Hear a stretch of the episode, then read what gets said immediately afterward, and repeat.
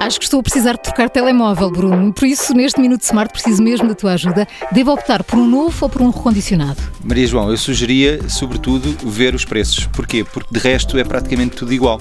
Desde dia 1 de janeiro a legislação mudou e, seja novo ou recondicionado, ambos têm 3 anos de garantia.